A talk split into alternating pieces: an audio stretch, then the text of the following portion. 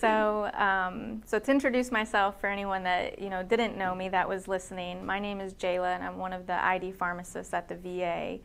So, um, I wanted to give this presentation that I'm calling social stewardship. That was something I came away with from ID Week after um, going this past year. You know, I went to the pre-meeting workshop for best practices in stewardship and as well as some of the pro-con debates and other ses sessions on stewardship, I really came away with this theme of having a sociological or social behavioral approach to stewardship.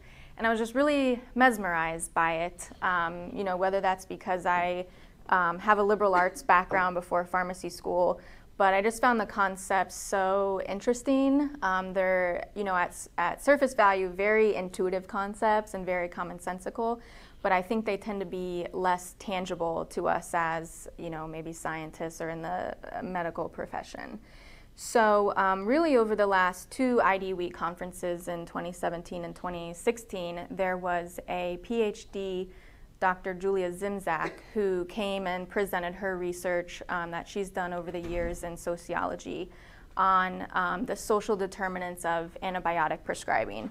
So I wanted to use this presentation to kind of condense a lot of those messages from ID Week and see, you know, what we can apply here and what we can use in stewardship. So I would say that my disclosures are I do not have a PhD and I am not an expert in this. So this is going to be my novice attempt at translating some of this information from ID Week.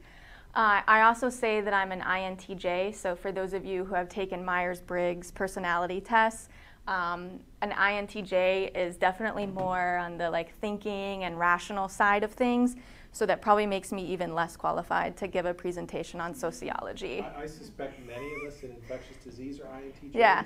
but I can only speak for myself. Exactly. So as an INTJ, we're down here in the Sith Lord category, where we would want to be if we were taking a sociology approach is probably more in the Jedi Master standpoint. So those who have maybe the F, like the feeling um, aspect to their personality assessment, are probably more qualified to give this presentation than I am. So we want to aspire to be Jedi Masters when we approach stewardship. so really, I call it social stewardship because um, it was a quick title or short title I could put on the schedule, but the full title is The Social Determinants of Antibiotic Prescribing. So, um, how can we think of change behavior in social theory when it comes to um, changing the way people think about antibiotics? You know, that takes into account the culture of your institution, your healthcare organization, the relationships between physicians and providers, um, as well as just cultural beliefs that people have about infectious disease. So it's getting, you know, I feel like it's getting harder and harder to keep up with stewardship literature these days. There just seem to be new publications in every different um, medical journal that at least I follow. And so while social behavioral theory is not new, it's not a new concept, um, certainly not even within medicine, I found it really interesting that even across the last three months, I came across um, three different articles in three different journals that somehow related to social theory. I, I wanted to draw your attention to the one that was published in New England um, back in February. And it was just a perspective piece, so it's really short. I would highly encourage you to read it if you um, haven't already but um, it actually has nothing to do with antibiotics. It was just about the psychology of clinical decision making. But I felt like it really set the stage um, for this presentation. So um, the author starts out by talking about some of the recent Nobel laureates in um, physics and economics and what we can learn from them in medicine.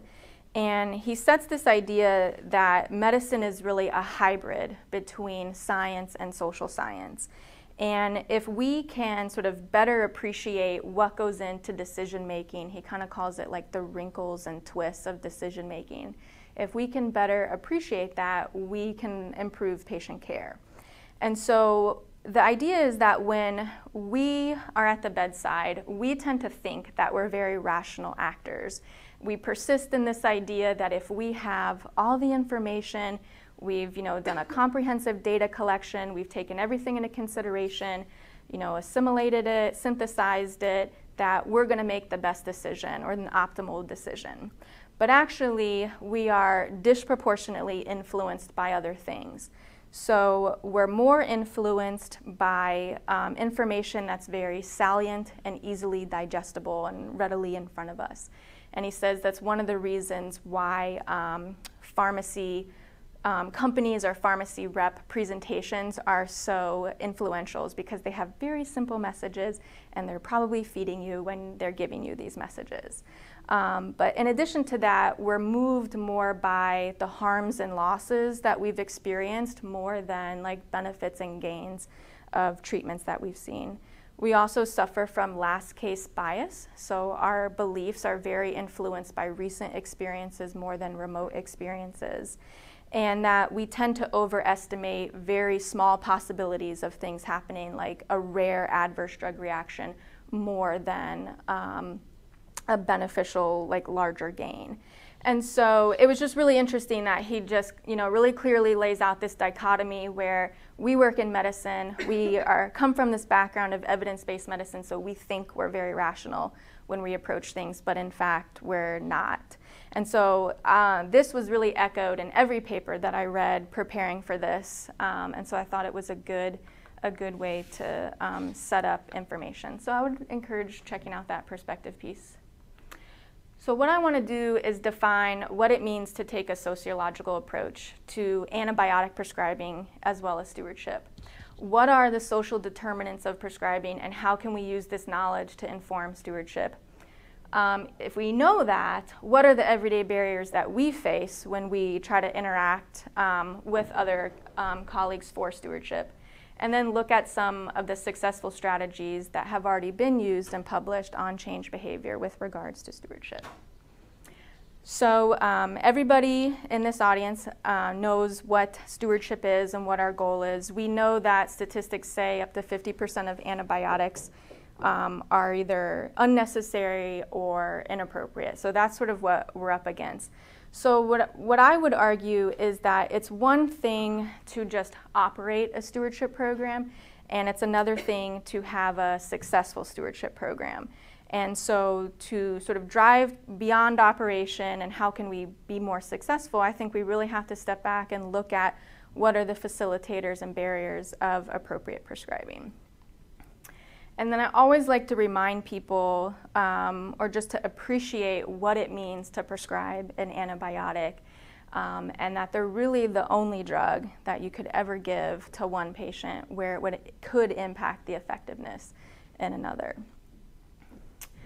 All right, so winter is already here, actually. So the Joint Commission standard for stewardship has been out for over a year. And so hospitals across the country have already started to be surveyed against the standard. And so the Joint Commission is only going to expect more and more from us in terms of what our stewardship program is doing. But in terms of, you know, what gives us regulatory structure to our program, this is the standard if you're not familiar with it. Um, good news is they already got rid of three at this point, so I think it'll come back but I think they realized that um, trying to educate patients and families during an acute admission is more difficult or um, to do than maybe programs are ready for. So what I want to argue about the standard and how it impacts what I want to talk about today is that educating staff and practitioners is a good intention, but literature no tells us that it's not sustaining. When we do educational efforts, they usually don't have large sweeping impacts and they're just not sustaining over time. And that using multidisciplinary protocols, policies, and procedures also is a good thing. And people want to make order sets and have policies. But we also know that people game the system. They work around IT, they can override policy. And so, what I would say is that to take a sociological approach to stewardship really hits right here at the top. So, making stewardship and organizational priority from um, the top down in their leadership. When we do that, we sort of internalize a new norm about the way that we approach antibiotics. And I would argue that if we make it an organizational priority, that that is what can have um, wide sweeping changes. So, why think of stewardship as a sociological endeavor? So, one of the things that Dr. Szymczak did was present some of her research on interviews with different physicians. So, this is um, an excerpt from an ID physician. So, this was their perspective on why we should have a sociological approach. So, you know, our hospital leaders are always looking for an IT fix. You know, let's have a pop up box or let's make it so the patient can't be transferred out of the unit until there's a stop date for the antibiotic. They're looking for this foolproof technological system. And that's important, but we really need to start focusing more on how we communicate this information, which is really not something we're trained to do or know much about. Um, stewardship has suffered from really heavy handed mannerisms, like here come the antibiotic police. So we need to change that perception. We need to become great ambassadors. We just can't be nagging people, having clicking boxes and forcing pop-up boxes. We want to be able to empower and engage prescribers. So it's not about nagging, it's about good news, giving you great skills, making your life easier, empowering you. So we as physicians need guidance on how to engage and convince better to change behavior. So that's the why of why we need to have um, a sociological approach.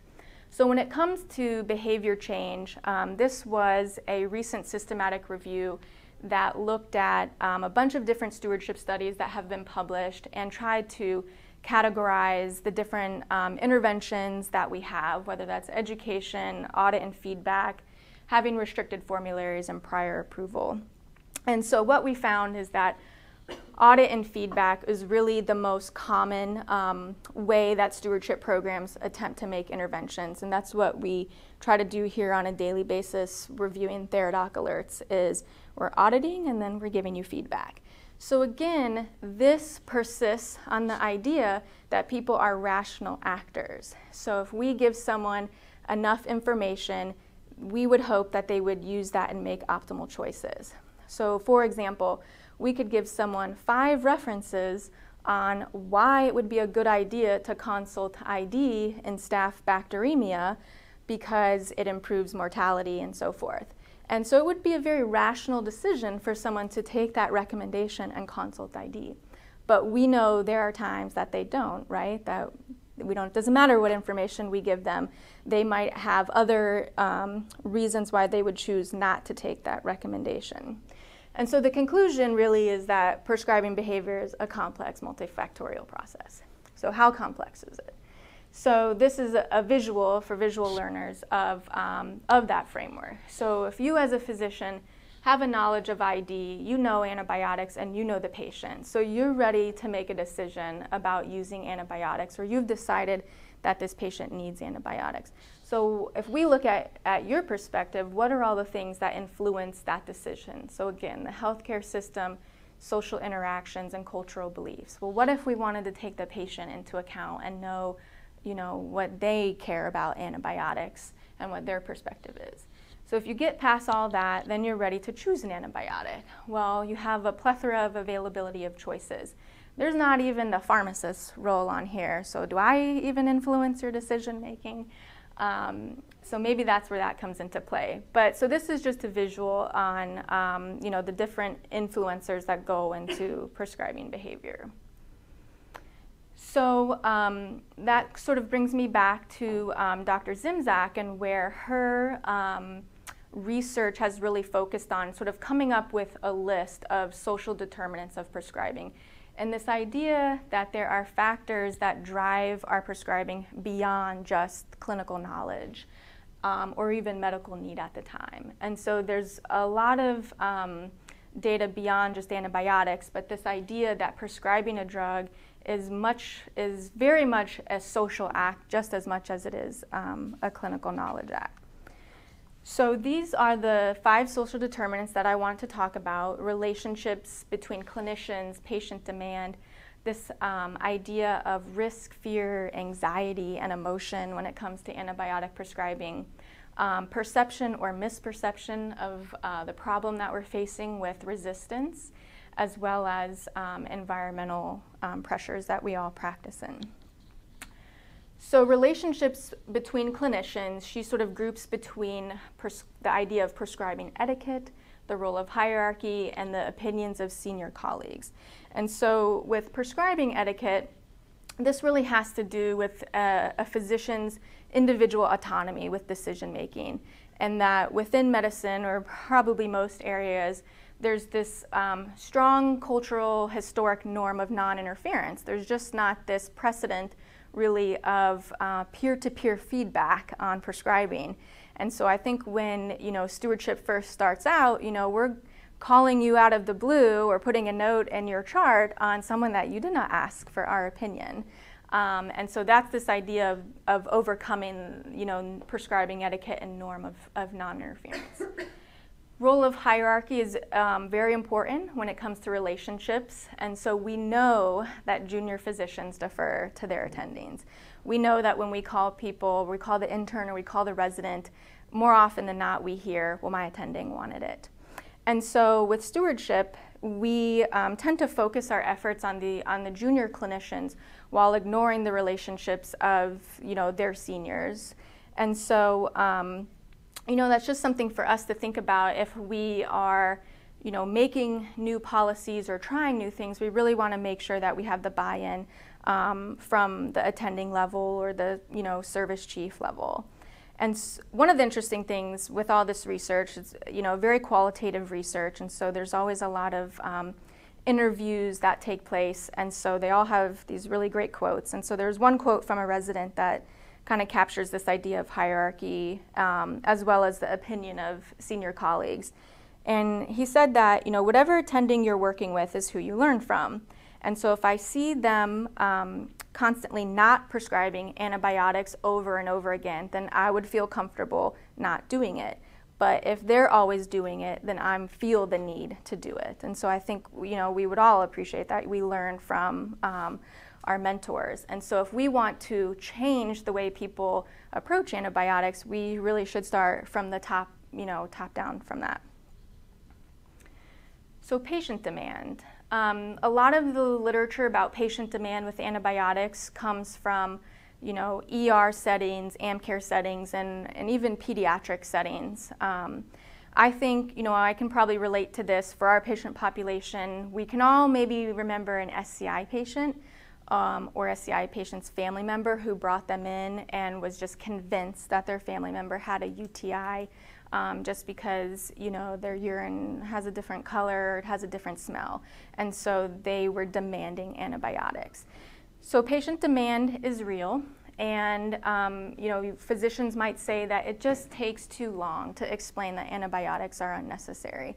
So if you have um, you know someone in your office who has a viral respiratory infection, and, and you know they do, but they're sitting there in front of you demanding an antibiotic, you know, it's just hard to make time to really go through why they don't need it.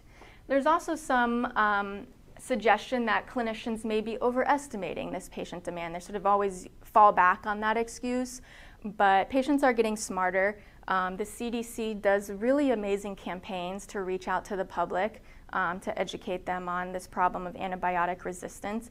Um, and so there's probably a middle ground here where we can't just blame the patient all the time for demanding antibiotics.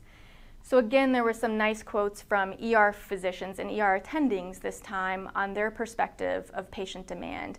And you know, one who's been practicing for 11 years kind of said that we as physicians have created an expectation in the population. You know, they come in asking for antibiotics because the last three times they came in, they were told that they needed an antibiotic. So when they show up for the fourth time and say, I'm here for my antibiotic, we think that they're crazy. But in reality, we train them to come back and ask for an antibiotic. Um, and the other physician actually likened antibiotic demand to opiates, which I thought was interesting. Um, and so this idea that, you know, they're probably very beaten down by patients coming into the ER for pain medication, they kind of felt the same way with antibiotics. So the physician is just so beaten down, you know, they don't want to argue anymore with the, the patient. As much as they want to be the person to have that hard um, discussion and educate the patient, sometimes it's just really hard to do that. So moving on to the next social determinant of risk, fear, anxiety, and emotion. This is um, probably my favorite social determinant because it's just so just so interesting that we sort of have anxiety and fear um, with approaching infections and letting that drive when we prescribe them. And so this has to do with the perception that the risk of undertreating a patient will always outweigh an individual patient's risk from receiving unnecessary antibiotics. So, um, some of the things that play into that is that adverse effects really have a limited impact on decision making. So, a physician would be willing to risk giving a patient C. diff over just missing an infection. Um, broad spectrum antibiotics feel safe, so people sort of belabor under this thought that they feel safe. Whether or not they are is, is different. That doesn't matter, they feel safe. Um, the overarching goal is just to prevent disaster in the next 24 hours. So when you're admitting someone, you're on call, you're just trying to mentally get through the day. Um, and so it's just easier to put someone on antibiotics than, um, than to think about it or risk missing something. And so really there's just emotional desire to provide everything to an individual patient um, without really kind of considering wider population consequences. So um, one of the things I, I wrote down from ID Week was a perspective that you're not haunted by the cases where you did too much. You're haunted by the cases where you maybe didn't do enough and missed something. And so that's, I think, within the back of um, the mind of everybody and kind of goes back to that we're influenced by our harms and losses more than we are by the cases that, you know, the patient did well. One of the suggestions I've seen on how to counter the fear of prescribing antibiotics is using peer comparison data. Um, you know, and it can be de-identified at the provider level. But if you're able to show in your hospital top performers, so people who don't overprescribe antibiotics, and if you're able to show that they have just as good clinical outcomes as people who overprescribe antibiotics, that that can give some of those people who are driven by fear maybe more confidence that oh, maybe I don't need to use antibiotics in every case because you know physician X doesn't use as much as I do, and you know they have just as good. Um, outcomes. So it's, you know, it's, that's not easy to kind of put that sort of data together, but it's something that can um, get at this point. So um, some quotes, and these are more from residents, and it just really captures what I think we all know, that there are instances, you know, where I erred on the side of caution and gave an antibiotic. If I was really anxious and thinking about that if I just give them the antibiotic, I'm playing it safe and covering. And in those instances, it was probably driven by fear. So when you're turning over a patient to, you know, another colleague coming on for the evening or the weekend, you don't want to make it seem like you were undertreating the patient or you didn't recognize someone who was more ill. When it's 3 in the morning or 3 in the afternoon, depending on how busy you are, the easiest solution is just to throw vancomycin at the patient, at every patient, because you really don't have time to read all the guidelines that tell you 16 different things. And I think there's more pressure towards you're going to look bad if you miss something and did not treat it pr- appropriately versus giving C. diff or diarrhea, which is a little bit more anonymous. I thought that was really interesting, quite honest, um, and it's true. You know, you're not necessarily the physician that sees that patient when they're on their fourth and fifth recurrence of C. diff. And so it is kind of anonymous at that point um, what, who the initial um, culprit was for antibiotic prescribing. So, perception or misperception of the problem, and the problem is antibiotic overuse and resistance. And so, what they do when they send out this survey research is they usually start out by asking the physician, Do you think antibiotics are overused? Yes. Do you think that resistance is a problem? Yes. Do you overuse antibiotics? No, definitely not. And so that's what this is getting at. That survey research finds that clinicians agree that antibiotic overuse is a problem generally, but not locally. So this idea of it's not me, it's others. Um, also that, you know, if you're a physician who has never seen a pan-resistant culture, um, you know, resistance then becomes more of a theoretical issue than it does something practical for you. You know, if you have someone who has a pan susceptible culture and we're telling you, well, don't use that antibiotic because it's going to have, you know, further complications for other people down the line. you know, that's not really practical to them because it says S, it's susceptible And so it's getting people to think, um, you know, beyond local and, and sort of accept those wider population um, consequences. And along with this is the idea of exceptionalism. So when guidelines don't apply to my patients, my patients are special, um, they weren't represented in those studies. Um, when people use experience to, to trump guidelines, um, that's what comes into play here. And so, in order to overcome this, we really have to um, try to make it more local to an individual physician and make it more relevant and tangible for them. And so finally, contextual and environmental pressures. So some of this was echoed in some of the other um, ideas as well, but time pressures, you know, maybe in other places, not so much the, at the VA, but we have this pressure to discharge quickly. So that doesn't encourage, uh, let's wait for the cultures to return and de-escalate. You know, if we have to get them out of the hospital, it's going to be maybe on an empiric regimen. Um, we have competing priorities. So if a physician is really only cares about patient satisfaction scores because that relates more to them in job performance, then they're going to be influenced by patient demand more than me trying to talk to them about um, antibiotic resistance. And time of day and decision fatigue is also really interesting. And so I wanted to show you um, this study that comes from um, um, AmCare. And so what they did is they looked at antibiotic prescribing in upper and acute respiratory tract infections. And so they grouped um, different infections into antibiotics that are sometimes indicated versus never indicated. So never indicated was things like acute bronchitis, flu, maybe non-strep pharyngitis, um, versus sometimes indicated was more like otitis media, maybe sinusitis, um, pneumonia, and strep pharyngitis. And so it was really interesting. They looked at the time of day as well as the percent of antibiotic prescribing. So even if we look at the bottom, the bottom line on this chart, which is the class where antibiotics were never indicated, so even at 8 o'clock, 9 o'clock in the morning, when you're sharp and ready to go and have these conversations with patient, um, your antibiotic prescribing, 25% mm, of the time, you're still giving antibiotics to people who didn't need them. But as, they, as the day went on, 10 a.m., 11 a.m., got closer to lunch, you're just like, whatever. And so your antibiotic prescribing increased in those patients who um, never had an indication and um, kind of reset after lunch, but then it still kind of increased. And so this is, you know, it's just really interesting. You just have to sort of internalize it and recognize it um, and be more, you know, cognitively aware um, that, that this could happen in your practice. So the implications for stewardship of these social determinants is that, you know, our interventions have been successful to a degree, but you know, we could do better. We know that direct educational approaches generally don't result in sustained improvement.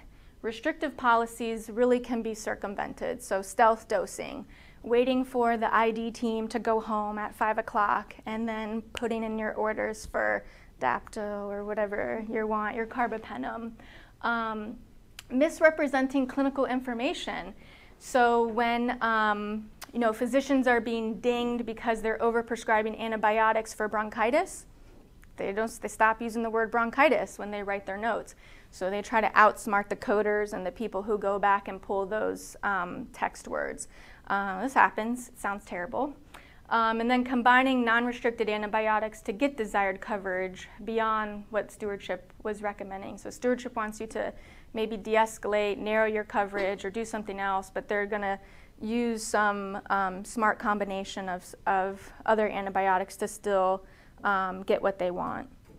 So for sustainable change, we want clinicians to internalize new social norms. So antibiotics have this image problem. So we talked about broad spectrum antibiotics feeling safe, adverse effects being underappreciated. So that's the image problem of antibiotics.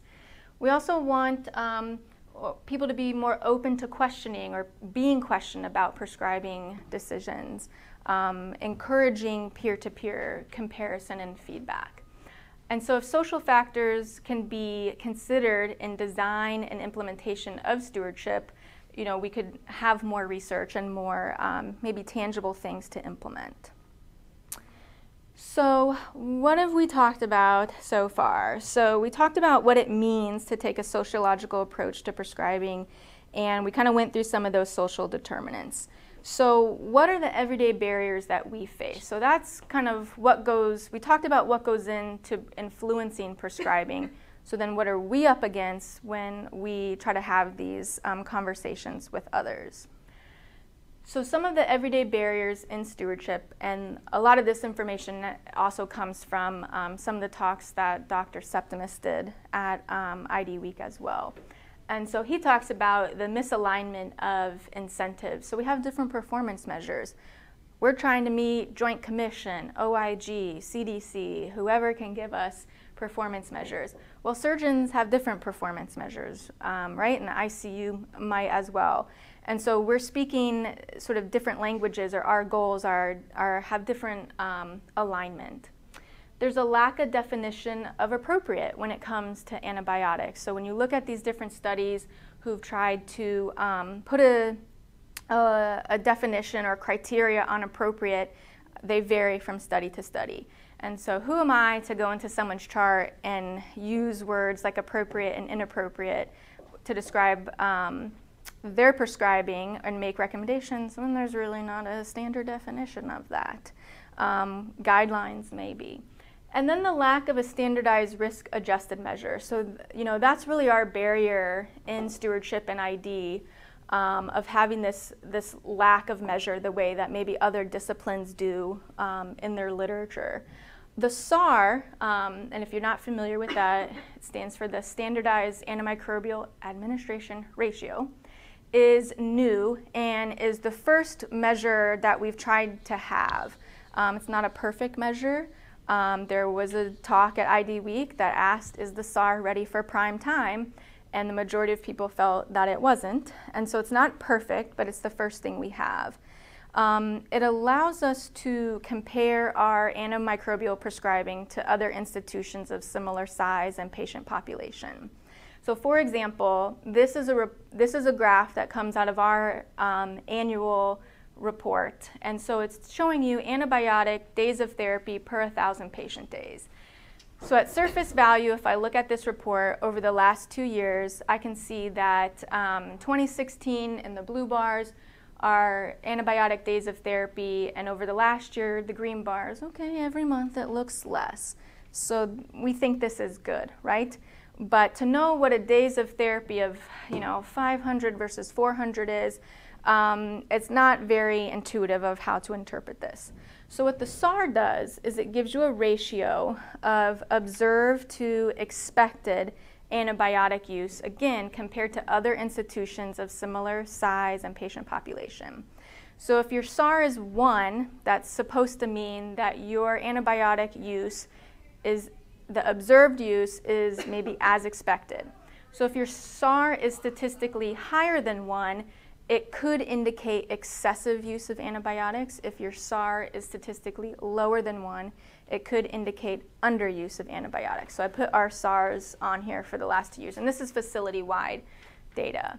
It doesn't tell you whether or not that use is appropriate or not. It just tells you how you're doing compared to others. So it's kind of been described as um, a flashlight where it could indicate something that you should maybe look into further. So this is just an example of, of another barrier that we face is we don't have good standardized measures to really look at our antibiotic use. So I wanted to go back to that um, idea of definition of appropriate. And this was a paper in CID from last year from Johns Hopkins. Um, and they did a study where they wanted to compare what was better um, in terms of a stewardship intervention, requiring pre authorization of certain antibiotics, so always requiring a call to ID, versus post script feedback or that audit and feedback that we talked about. So I'm not going to go into the details of their intervention, but what they did was they adjudicated appropriateness in their study. And so they used a definition of this four moments in antibiotic prescribing. And so this was their criteria was was antibiotic therapy indicated in the first place based on known information? Was the most appropriate empiric regimen selected? Was it adjusted or, or reassessed or stopped at that 72 hour timeout? And was the duration appropriate for the infection? So I thought I, I really like this sort of laid out criteria, and I feel like maybe this is something that we could use. You know, anytime that we're considering an intervention, why don't we apply this criteria or definition to that um, to see if it, you know, feels appropriate or worthy of an intervention. And then I wanted to talk about that misalignment of um, incentives that was mentioned as a barrier as well. So there was a pro con debate at ID Week that asked Should stewardship be done in the ICU? And it was really interesting. The person that they brought in to, um, to discuss the con side, that stewardship should not be done in the ICU, was um, a critical care um, pulmonologist. And so he laid out um, his perspective, and that really hits at the misalignment. And so he talks about, you know, stewardship. You guys talk in metrics of DOT, drug costs, and C. diff rates. Well, we care about mortality, ICU length of stay, duration of ventilation. You know, your rationale for antibiotics is there's no evidence of benefit. You know, de-escalate that vanco. Their perspective is it can't hurt. Um, our action and responsibility from stewardship is you guys just sign the consult or you sign the no. We sign the death certificate. So I think it was, you know, really playing the con side, but, you know, I think that their points well considered. You know, he mentioned that the adverse effects of ASPs are really yet to be addressed. Are you going to own the cases when the patients don't do well after de escalation? But really, you know, his take home was recommending that we just develop strong collaborative teams. So it's not a us versus you or us versus them mentality, but how can we make stewardship more of a um, collaborative endeavor? And then, as well as talking about barriers to stewardship, comes the different types of prescribers. And so I think this comes from um, Dr. Septimus's talk as well. And so he laid out these different types of prescribers those who have a knowledge deficit, those who are insecure, and the outlaw. And some suggestions of how to maybe approach relationships with these different prescribers. So the knowledge deficit is generally the easiest. They're very open to those references that we put in our notes, um, mentoring, sharing education. Those who maybe are more insecure when it comes to their confidence level with prescribing antibiotics might work better with um, more scheduled conversations with them. Maybe it's not a note in the chart, maybe it's a conversation. Um, hand holding. Um, if ID is on board, maybe they should just stay on a little bit longer through the end of treatment. Um, now, the outlaw really feels that they have the best interest in their patients, and it's hard to imagine that someone else could have um, the interest of their patient in mind. They're usually the outlaw in more than one area of their practice, they may usually be in that insecure category, but not willing to admit it. And so these are the providers that you have to know their literature. You can't come up to them with what was published in CID. You need to go to the surgery literature, the vascular literature, whatever literature that they um, prescribe to, and know that inside and out, and come at you know come at them from that perspective. Acknowledge that you won't win every conversation, but you have to be willing to leave the door open for future ones. Um, the outlaws, these are the ones you want, to, you want on your committee. Um, using peer pressure, benchmarking, and risk adjusting might also help with them as well. Um, we kind of talked a little bit about peer physician comparison, and usually when we talk about that, it's de identified information. But actually, I think Debbie Goff was the one who mentioned that um, surgeons are actually so competitive that it would work very well if you just put a posting in their locker room with all their names on it and their um, prescribing rates, and that would actually be very influential for them. I don't know if that's what they do at their facility, but um, I thought that was funny, I guess. So, um, strategies. So, what have people actually published on doing change behavior with stewardship? So, one of the things that we want to do when it comes to approaching social behavior therapy is investigate the motivations of your frontline prescribers. take time to reinterpret your resistors. If your interventions are getting rejected, why are they getting rejected?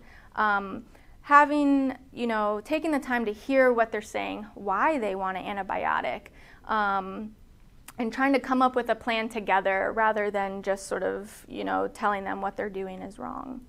Um, making sure to engage your senior physicians. Don't do drive-by ASP, ride along. That was a suggestion from ID Week. So don't just, you know, put a note in the chart and then never stop back in and see how the patient did with your recommendation you know, stewardship is really about the trust that your intervention is for the best of their patient, and that trust builds with repeated interventions over time, um, engaging in those empiric escalations when necessary. Um, you know, makes people feel like you're not just there to take off antibiotics, de-escalate, discontinue them. We don't really care. We care about the patient. It doesn't matter if you know what antibiotic we're using, as long as we feel that it's the right one um, for the patient. So that is, you know, engaging in those escalations when necessary um, helps build that trust. Um, some of the other suggestions was, you know, making sure senior leadership attends your stewardship meetings, um, having an effective physician champion that can help with those relationships at the senior level within your hospital. Um, they also suggest don't exclude ID from the stewardship process. So there's a lot of um, references that talk about how as ID physicians, you're the role models for the other physicians in your institution. And that as stewardship, we really should hold you to the same standard that we would hold any physician in the hospital.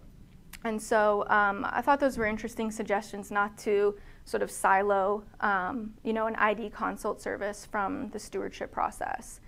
And then finally, they also talk about this idea of quality at the fringe. And don't chase bad apples. Don't spend a disproportionate amount of time on laggards, they say, or just people who are really so set in their ways they're not going to change their behavior. So, some data from people who actually know what they're doing. So, this was um, out of JAMA last year, it comes from um, the Dutch, and their problem was they wanted to tackle those resistors and this idea of tension between the governance of stewardship and the autonomy of individual physician prescribing. And so their goal was to use behavioral therapy to design and implement an intervention. So prescribers were going to choose and develop their own intervention. And they were going to do that based on a prior root cause analysis of their own patterns. And the rationale behind that was tailoring to local determinants. So having respect for prescribers' autonomy, um, that people tend to value a product higher if they make it themselves. And they cited something called the IKEA effect. So if a prescriber chooses their own intervention, they're going to value that higher than me putting an intervention on them. Um, as well as the idea that people follow up on something that they've made an active and public commitment to.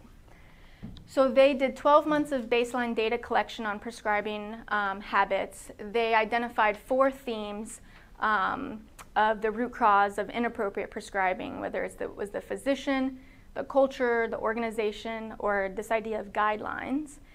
And overall, they showed a significant increase in the appropriateness of, of antibiotics. And so this was just their cascade of the different themes and then the interventions that prescribers came up with. So for example, you know, physicians felt that when it came to antibiotics, they had a lack of knowledge, inexperience, fear, and so some of their interventions were, you know, participatory education sessions, um, maybe stand-up sessions to discuss specific cases, as well as supervisors promising to improve prescribing and support the guidelines. So using, you know, senior um, physicians or attendings to set that model.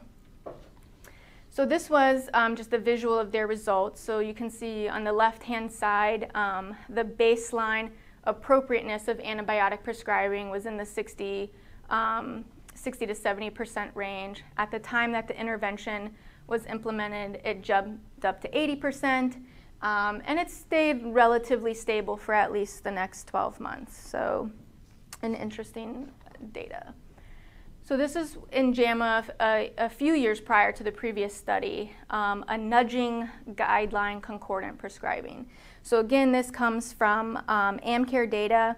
The problem being that um, in acute respiratory infections, half of antibiotics are prescribed are inappropriate for multiple reasons, all of which I'm sure we discussed. Um, I thought it was very frank of the authors that they said none of the rationalizations for antibiotic prescribing were valid. Um, and so the idea of a nudge is trying to influence decision making through subtle cognitive mechanisms. So, like those Jedi mind tricks that we talked about at the beginning. So, their intervention was a poster commitment letter in the exam room. Um, the clinician had to have a photo on the letter, they had to sign it, and it had a commitment to avoid inappropriate antibiotics. So they wanted to take advantage of a physician's desire to be consistent with their public commitment. They found um, after they did this intervention, they had uh, almost a 20% absolute reduction in inappropriate prescribing. Um, interestingly, they actually looked at whether there were diagnostic coding shifts, and they didn't find any. So that was good. No one was trying to game the system. Um, and the rates of appropriate antibiotic prescribing during the period did not change. It was only reducing the inappropriate prescribing. So this is an example of that letter. I don't know that this is the one specifically from the study. I just I pulled this more recently from the CDC. But you can see that it gives you a spot as a physician to sign your name on it. So um, you know this isn't just this isn't really geared towards the patient. And so there have been studies that have said, that have shown that if you just put a poster in the exam room for like, you know, colon cancer screening, that that alone has no association that it actually increases a patient's, you know, um, rate of getting um, colonoscopies. And so it's not so much that this public commitment is trying to decrease patient demand. It's really about empowering the physician to live up to the commitment that they've said that they would do. Um, and so these ideas of public commitment have been shown to be effective in other areas like voting. If you say you're going to vote, you're more likely to, if you make a public commitment that you're going to vote, you're more likely to go do it. Um, fundraising contributions, and they even mentioned the hotel towel recycling um, initiative that we see. You know, when people make public commitments to things, they're more likely to follow up and do it. Um, or I thought we could be like Europe and just tell it like it is. And so I thought this was just really frank um, and kind of in your face. But I've seen a lot more of these different posters um, coming out of the Europe um, for antibiotic awareness. And then the last um, the last article I wanted to highlight in terms of, of successful strategies was um, something I came across that, again, really didn't have anything to do with antibiotics, but it was about feedback and how to give effective feedback. And so they kind of grouped um, the types of feedback into different categories and gave examples. And so I thought it was still very translatable to everyday stewardship and making interventions. And so the take home was that you know, feedback should be well designed, it should be regular, um, it should be actionable. So having a recommendation that is specific or gives something concrete. What do you want them to do? You're giving them a recommendation. Um, I think that helps, you know, those prescribers that are more on the insecure side. Um, and that the feedback should be directed to the right person. And so I think, uh, well, that kind of echoes, um, you know, whether you're directing your feedback at a, a, junior level member of the team versus, you know, a, a higher level, depending on how the type of feedback that you're trying to get, being more conscientious about who you're directing it to. So, um, my overall conclusions and take home um, antibiotic prescribing is shaped by social factors more than clinical knowledge.